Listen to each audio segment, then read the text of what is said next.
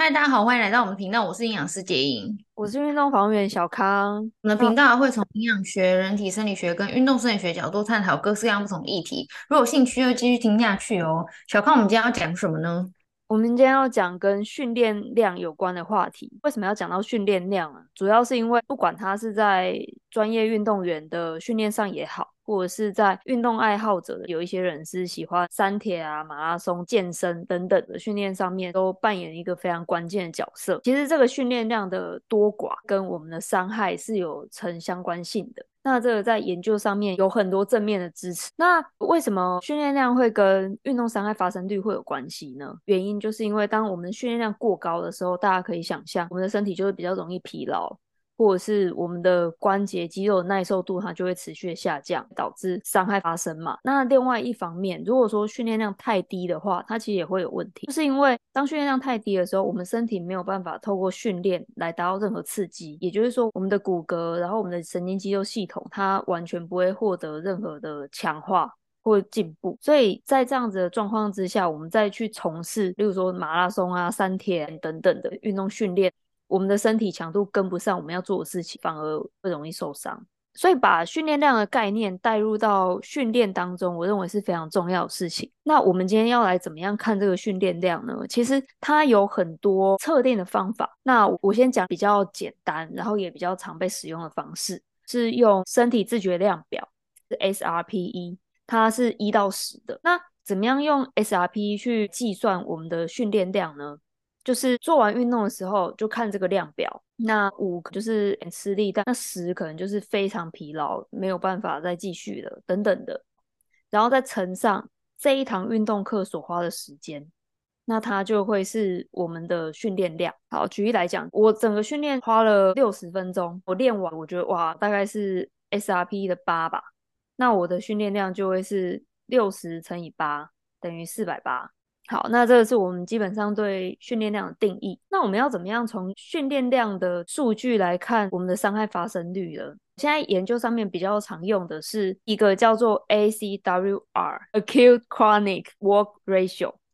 嗯哼，acute 就是急性，那急性训练量就是七天训练量加起来。假设我有一天是六十分钟，然后我感觉 SRP 是八，所以那一天就是四百八。慢性训练量它会是一个月每周的平均。假设说我第一周的训练量是五千好了，第二周是一千，第三周也是一千，然后第四周是三千，这样子。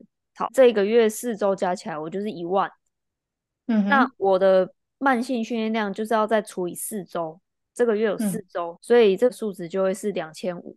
那我今天要计算的话，就是急性训练量，好，第四周三千，然后我的慢性训练量平均下来是两千五，三千除以两千五，我们就可以从这个比值去判断伤害发生率。我们刚刚有讲到嘛，训练量太多的时候，它容易造成伤害，但是训练量太少的时候，也是会引起伤害。所以在这个比值上面，如果是介在零点八到一点三。就会是最安全的范围，低于零点八就代表训练量太少了，嗯哼，然后大于一点三的话就代表训练量太高了。那我们就可以透过追踪急性训练量跟慢性训练量的比值，就可以去看到我这个月比值是落在哪里，它是不是在安全范围内。好，那我为了这个比赛，我要准备可能四个月，那这个四个月的训练量是不是都在安全的范围？从这样子去监控的话，就可以避免我们没有很清楚自己真正的量是什么，所以反而在比赛前可能受伤，这个几率其实非常高的。很多时候在比赛前会特别容易受伤，那或者是说在比赛中，因为强度是最大，但是身体也有可能是最疲劳的时候，或者是我们也不希望看到我们今天花了很多时间，可是一点进步都没有。所以我觉得这个数值对于在做训练计划或者是在复健的人都非常有帮助，因为训练跟复健也是一线之隔嘛。嗯、那说到这个比值，我就想要跟大家分享，就是现在大家会用那个 Chat GPT 做很多事情嘛，所以我最近就试着记录每一天的训练量，那只要在 Excel 设定好公式，这一周后的总和它就可以自动加起来嘛。那再来就是每四周的平均训练量，就是这个长期训练量，也可以透过公式的设定就设定出来了。好，那今天假设备赛需要三个月，那只要把横轴周数写出来，然后纵轴就是算出来的 ACWR 这个比值，接着就把这一整个数值全部都放到 ChatGPT 里面，然后请他根据这些资料做一张分析的图，那它就会给城市码。那城市码只要再贴到 Google 城市码的产生器里面，我们就可以马上很具象化的看到我们的数值是怎么样波动的，然后它有没有在安全范围里面。当然，如果说有付费到 GDP Four，你只要把档案拖进去，那它就会直接把数据全部都视觉化出来。这样，在以前可能做这些记录都会觉得还蛮花费心力，可是，在搭配这些 AI 之后，它可以让我们的记录变得更方便。我们不用再花这么多时间去整理资料了，只需要花一点点时间去做记录就可以了。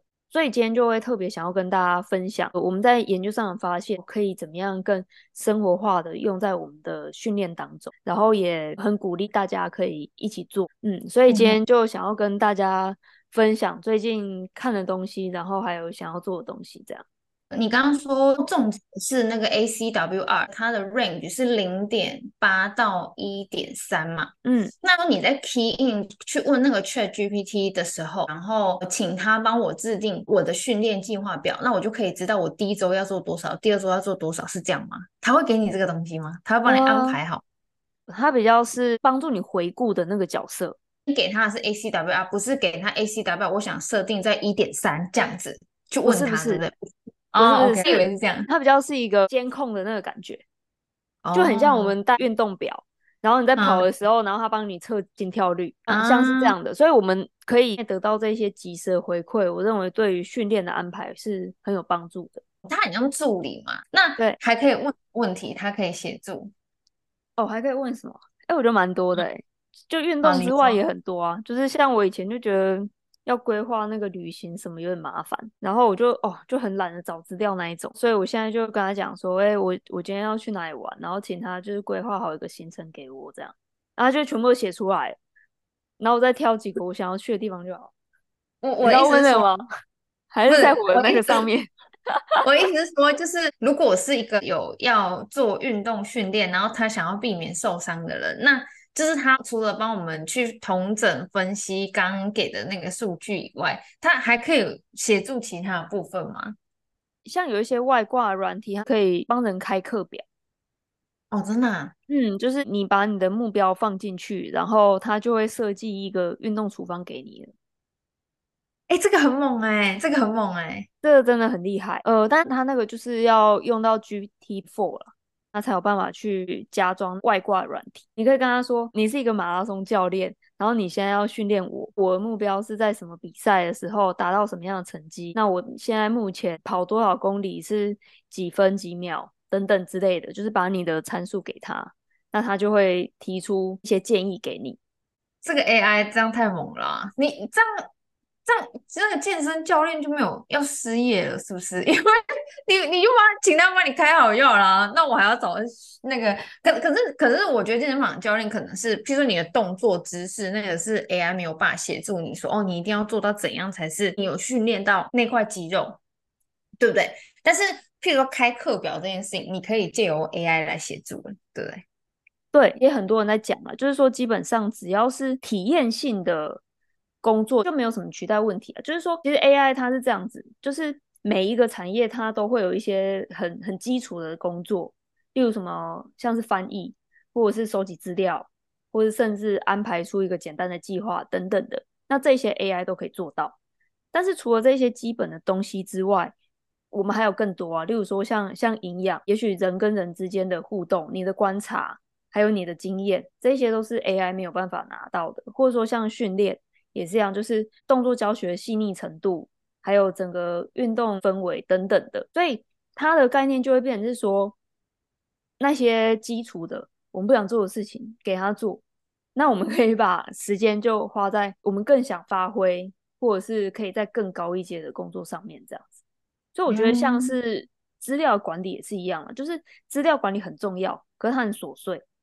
所以有时候为什么临床工作者他能做的有限，可能也是因为时间的关系。但是现在有 AI 的协助，他就可以帮我们很简单的达到我们的需求，然后我们可以很轻易的去回顾说，哎，这段时间我们究竟是做了什么？就是有一部分我们需要自己做，但有时候都是花很琐碎的时间，或者是你已经很累了，然后不想处理的那些事情就可以交给他，这样可以让每一件事情在做的时候品质都可以提升，对不对？对对对，而且我觉得他还有一个很大的帮忙，就是因为像我们会很需要不断有新资讯嘛，但是例如说要找资料，或者是要读资料，甚至要统整资料，这些都很花时间。那现在就是全部都交给他做就可以了。像好，可能我在查资料，假设我运动科学的，我就会跟他说：“，你现在是一个运动科学博士，我希望你跟我解释 ACWR 这件事情。”然后他就会全、嗯、全部写出来，然后我可能就问说，嗯，那你可以帮我找相关的研究吗？那当然不一样的 AI 它会有不一样的强项，像 ChatGPT 它的运算比较精准嘛，所以它给的建议可以比较是全面的。但是如果是像 Bing 的话，它在搜寻就会比较快，就是可以直接在那个对话框就跟他说，嗯、就是我想要找什么样的文献，那它就会一排全部都都下来了。好，那这时候要看原文，有时候也很花时间。所以就是可以直接丢到那个 ChatGPT 里面，就请他翻译就好了。那翻译，那你就自己看，那你会有背景知识嘛？所以你就会大概知道说，哦，现在这个议题大家在讨论什么，会很容易可以上手啦，然后也很容易可以应用。但是只是说，呃，要特别注意的一点就是，有时候他们找的资料品质不一定很高。举例来说，像期刊它有分等级嘛，有 Q one 到 Q four。那 Q one 它的那个 impact factor IF 指数也会比较高，所以我很粗暴，我就会把它认为说，嗯，那这就是品质比较高的。但是像 AI，它可能就不会去考虑这一些。所以当它资料抓下来的时候，嗯、只要用再用一点点时间去判断一下，哎，这个期刊它品质怎么样，那这样子就可以了，会节省非常多时间，嗯、还是可以获得便捷人生啊。没错，没错，真的就变得很简单了，也不用觉得说哦自己没有办法花时间找资料什么的。都很简单，嗯、甚至连那种文书，有时候那 Excel 的公式难写要死，就是他都会直接帮你写好，你就复制贴上就好了。哎、欸，你每天会跟那个 ChatGPT 讲大概几个小时的话？就是你们会对话那几小时？呃，哎、欸，没有到小时哎、欸，我就有问题才会问他，哦、因为我知道你会跟他讲话。我会跟他讲话啊。那你会跟他聊多久？我一开始很迷他，可是好久嘞，我还蛮早就知道他了。对对对，然后我就问他，譬如说，嗯、我晚上不知道吃什么，我就说晚餐可以吃什么，我什么都问呢。嗯嗯、我想说，反正他应该也不会很累嘛，对，就是他，因为我想说他是一个，对啊，他是一个不会累的人，他不是一个，就是真的那么有像我们人类会有疲劳啊，或者或或很多想法的那种生物这样子，可能会想要休息这样，所以我就问他很多问题，我什么都问，然后我就问他说，嗯。呃，譬如说，哦，你觉得我今天要穿什么颜色衣服比较好？真的，我很无聊啊！你看，我想说，很像一个孤单老人哈。很多问题，那我想说，我可以参考看看啊，因为他可能可以可以给我一些 idea。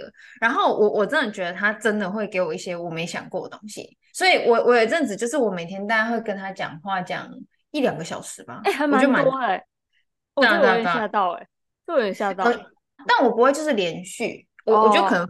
次，然后因为我可能突然想到有问题，然后我想不出来，啊，我就直接问他，啊，我想看看他会会给我什么什么回答这样子，对，然后。反正我那一阵子就很迷他的时候，我就会跟他讲那么久的话。哎，你想想看哦，时间那么宝贵，我居然总共一整天会花一个小时去跟他讲话，代表我觉得他给我的东西是是有价值的。但最近就比较没有迷他啦，只是说，如果像譬如说你刚刚讲那样，他可以去分析数据，他这真的是助理，那他就会变成我们生活当中的一部分啊。我就觉得还蛮好的，这样子就是一个创造出来的工具，但是他可以造福人群，对不对？嗯，而且他没有情绪啊。所以你跟他讲话没礼貌也没关系，就是就是说，哎、欸，靠，我刚刚不是给你数据吗？现在给我马上分析出来，然后他就会很有礼貌，我跟你说，他把它分析出来。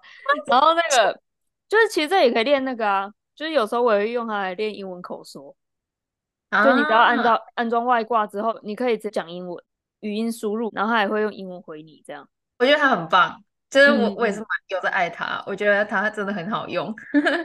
对啊，所以我就觉得这些东西它只要更普及的话，我觉得我们的环境都会变得越来越好啊，不管是体育环境啊，或是什么之类的。嗯嗯，OK，好啊。如果大家有用任何 AI，然后有什么心得的话，也欢迎你跟我们一起分享。那我们今天就先这样子啦，大家拜拜，拜拜。